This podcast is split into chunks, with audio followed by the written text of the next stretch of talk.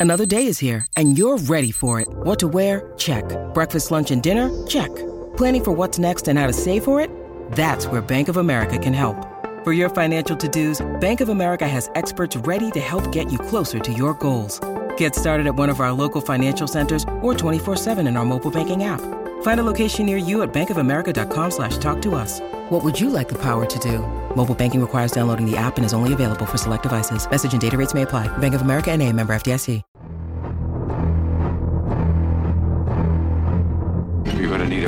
Boat. Yes, and I'm going to need two goes at it to get it right after the dummy Duff's deep dive before the news. You can live your own way in the Isuzu MUX, and Duff's deep dive is brought to you by the Isuzu MUX. You can visit your local Isuzu Ute dealer today and get a great deal on one. Paul Heath is with me in the studio. Paul, we're getting a lot of reaction to the. Uh, suggestion that West Coast should be privatised. We certainly are, Duff, and I think uh, Barra might have also heard uh, you as the Jaws theme a little bit uh, towards the end of that chat as well. Uh, we'll start with uh, Rhonda from Baldivis, who I think might have read the article before we came to air earlier because she said, G'day, Duff. I normally like your articles, but I am unsure about selling the Eagles. They are inconsiderate of their members already. Won't selling them to a private entity who exists solely to make a profit make them even more inaccessible and unaccountable to their members? Uh, they're already unaccountable to their members Mm. and they're unaccountable to the Football Commission. And when you sit and you look at a, a body that's had two years like West Coast have had, Mm. um, you know, five wins from their last 44 matches, then you ask the question if this isn't enough to implement change, what is? Mm. And my point about privatisation is, is I would argue they're already private. It's just that they haven't paid the money to be private. Yep. So it, they're public in theory only. It's perception of publicly. And the, the money they hand over is a pittance compared to what the earning capacity and the profitability capacity of the club is. So I'd be happy for them to stay as it is, if as long as the royalty was doubled. I think West Coast should be worth $7 million a year to the WA Football Commission. And if I was going to privatise them and say, okay, um, what's the lease fee per year? You either sell the club holus bolus and it's about two hundred million dollars, or you say what's the lease fee? I'd put it at seven million. I'd say it's more than we're getting out of them in royalty now. Um, that's a fair figure, Yep. um, and I'm sure they can still be profitable at that. If you look at look, let's just take Fremantle as a yardstick. Last year, Fremantle generated sixty six million dollars.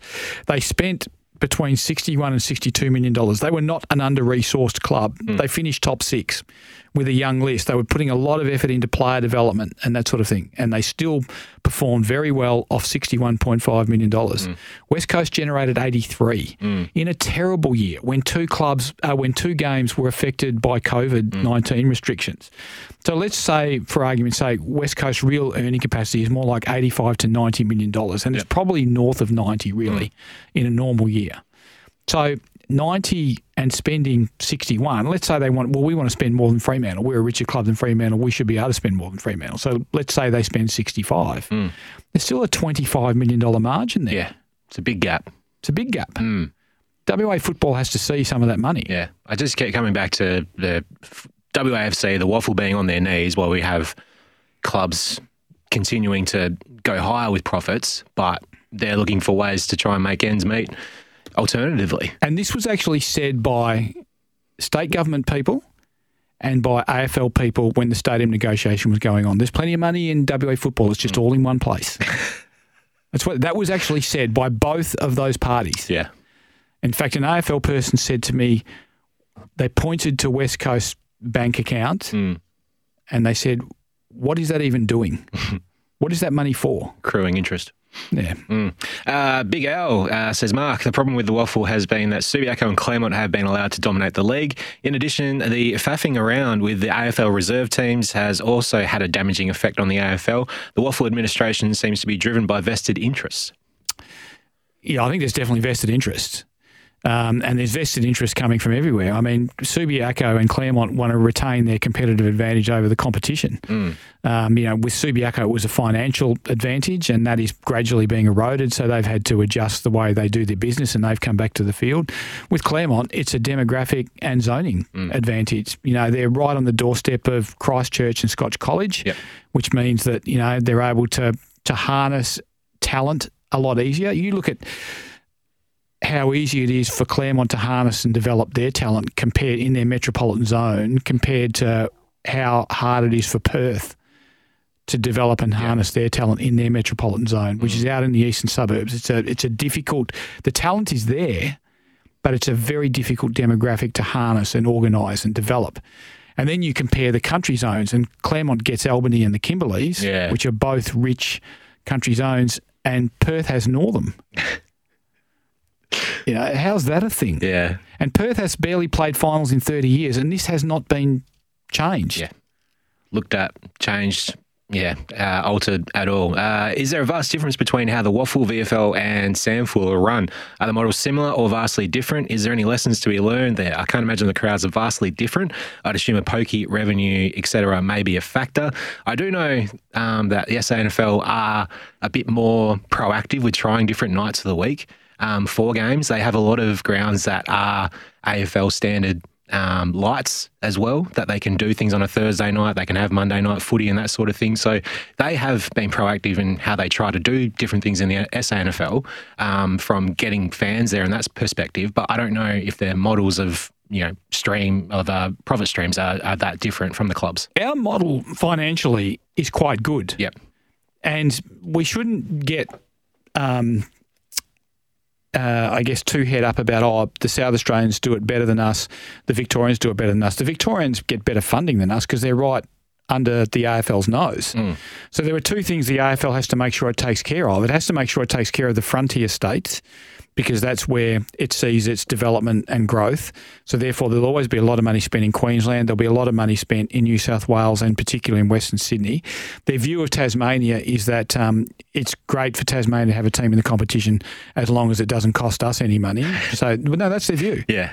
That's their view, and and so that's why the Tasmanian government is going to have to put in so much and do so much to get that team. We we are not a squeaky wheel, the West Australian football system, so we don't get much oil Yeah. from the AFL. They look at us and they go, "They'll be right. They'll Have be that right. pride of standing on our own two feet. They'll be right." Yeah. Um, but one of the reasons they do that, mm. and one of the reasons they don't fund us more heavily, is they look at the money in West Coast bank account mm. and they say, you know what? If the West Australian football system wants to have one clump of money in one spot, that's for them to sort out. Mm. We don't have to go over there and say, oh, we're going to give the rest of the money to the rest of the WA football system because West Coast wants to keep all of theirs. That's their view. And if you were them, you'd have exactly the same view. Understandable. Your priority would be New South Wales, it would be Queensland, mm. it would be other areas that are struggling for money. You know, where's the 20th team going to be? It wouldn't be, oh my God, they can't get the money off West Coast, mm. so therefore we need to go over and help out. That, that won't be a priority with the AFL. Yeah. So West Coast wealth actually hurts the rest of the WA football system. It doesn't help it. It actually hurts. Uh, Matt and Baldivis uh, saying Perth need to bite the bullet and align with West Coast. The only reason they don't is they're worried about their history and losing supporters. They have barely any members and no one goes to their games. They would be much stronger with an alignment and bring in some new, fresh members. So I think Perth is willing to talk about a limited alignment. So what does a limited alignment mean? That means how many West Coast listed players are playing for the Demons every week. Okay. Um, and then what, what happens to the rest of them? So let's say it's six. What happens to the rest of them is there's 14 players available, eight are running around either in the Perth reserves or you've got them scattered to the four winds at other clubs, which is not ideal for West Coast. So I've got sympathy for both parties in that. Perth don't want to squander their history. They're not like Peel. Peel were playing were winning one game in every six when they were basically told Yeah. to align with Fremantle or go out of existence. And that alignment has solved a couple of problems. It, it's solved a problem in terms of where Fremantle's seconds play, and it's solved a problem in that it's made Peel competitive. Now, there have been a couple of years where they've been dominant, mm. and that hasn't been great. But for most they've been somewhere between third and sixth or seventh on the ladder, and that's okay. It's not a problem for the integrity of the competition. It's not a problem for the competitiveness of the competition. Um, that's okay. And so it solves a lot of issues. Peel, the big problem for Peel is that they lost money last year and they lost a significant amount of money while Yeah. being aligned. Now, that's not easy to do. I mean, one th- one thing that East Perth benefited from with their alignment with West Coast is that the financial benefits were good. Right. The rest of it was problematic, both for West Coast and East Perth. But um, but financially, it was very good. So the fact that Peel has lost money while aligned with Fremantle, that's that's quite concerning, and they need to fix that. Carlo from Inglewood, uh, Duff, great morning show so far. The Eagles situation is one which is very topical and vital for the future of WA football. Your interview with Barra shows you the undue influence and, dare I say, intimidation that Trevor Nisbett and the West Coast Eagles have on so many key players in the state. Too scared to get offside with them as a media personality, however, not willing to truly fight and take them on as a president of a long struggling waffle club. Yeah, look, the waffle clubs are in a difficult situation because they do feel this. They don't hold the money. Other people hold the money. They're reluctant to upset the West Australian Football Commission. They're up. They're reluctant to upset West Coast. Um, and and you got that sense, you know, talking to Barra today. Barra's a good friend of mine. I I know how he feels about this, and I know the difficult position they're in. But I just want to make the point: this is not about getting West Coast. This is about saying, here, have your club. Just give us some money. Yeah. You know, have your club do whatever you want to do. Be accountable to your to your members and your board and yourselves and the AFL, and get on with your own business, and we'll get on with ours. But sorry, you don't get it for nothing. They've already got that. They've already got that where no one can force change at West Coast other than the West Coast board, which is one of the tamest boards you'll ever see at an AFL club. Yeah. Um, you know, they're certainly not about implementing change. Otherwise, change would have been implemented by now. Um, it's just if you want to be independent, be independent, Yep. but you got to pay. You got to do it. Uh, Rails saying that uh, in response to the current waffle crowd issues, he firmly believes that some people are taking the easiest option of staying home and streaming the games live via the AFL app. Take, for instance, the previous WA Day Derby at the WACA. Why would I go and watch a game of footy at a construction site that is the WACA in the driving rain and lightning when I can take the easier option, staying home, keeping warm, and drinking my preferred choice of liquor? Yeah, that's true, and that's true of every sporting event, and it's particularly true with the second tier sporting events. You know, how do you get people there? Well, clearly, if it's wet, that was a filthy day. You know, I mean, let's face it. When two games get delayed because of thunder and lightning, Yeah. it's not a fan-friendly day. Um, so that has affected. I think we need to treat that as the exception rather than the rule. But you're right. I watched that game on a live stream. Um, Yep. You know, so Anyone caught it? so you know you, you can do that now. Wasn't I, swapping the Uggs for anything. I think there are different ways to get into this, and and Adrian, in my interview with him, basically said, you know, those ideas, you know, we're ready to start talking about them, and it's an idea that I had um, a couple of years ago, where I think the waffle has to get back into its community and has to share. Every waffle club has to share its home games with its community clubs. That means they share the income, and the waffle club takes a smaller piece of the cake, but creates a far bigger cake and they get more money, and their clubs get to share in the money, and uh, everyone ends up in front. That I believe there's a model under which that can work, and I've put that to Barra. I actually put that to South Fremantle. I actually went to Heata. Little known fact: I went for the South Fremantle CEO's job when Cam Britt got Yeah. the job, Yeah.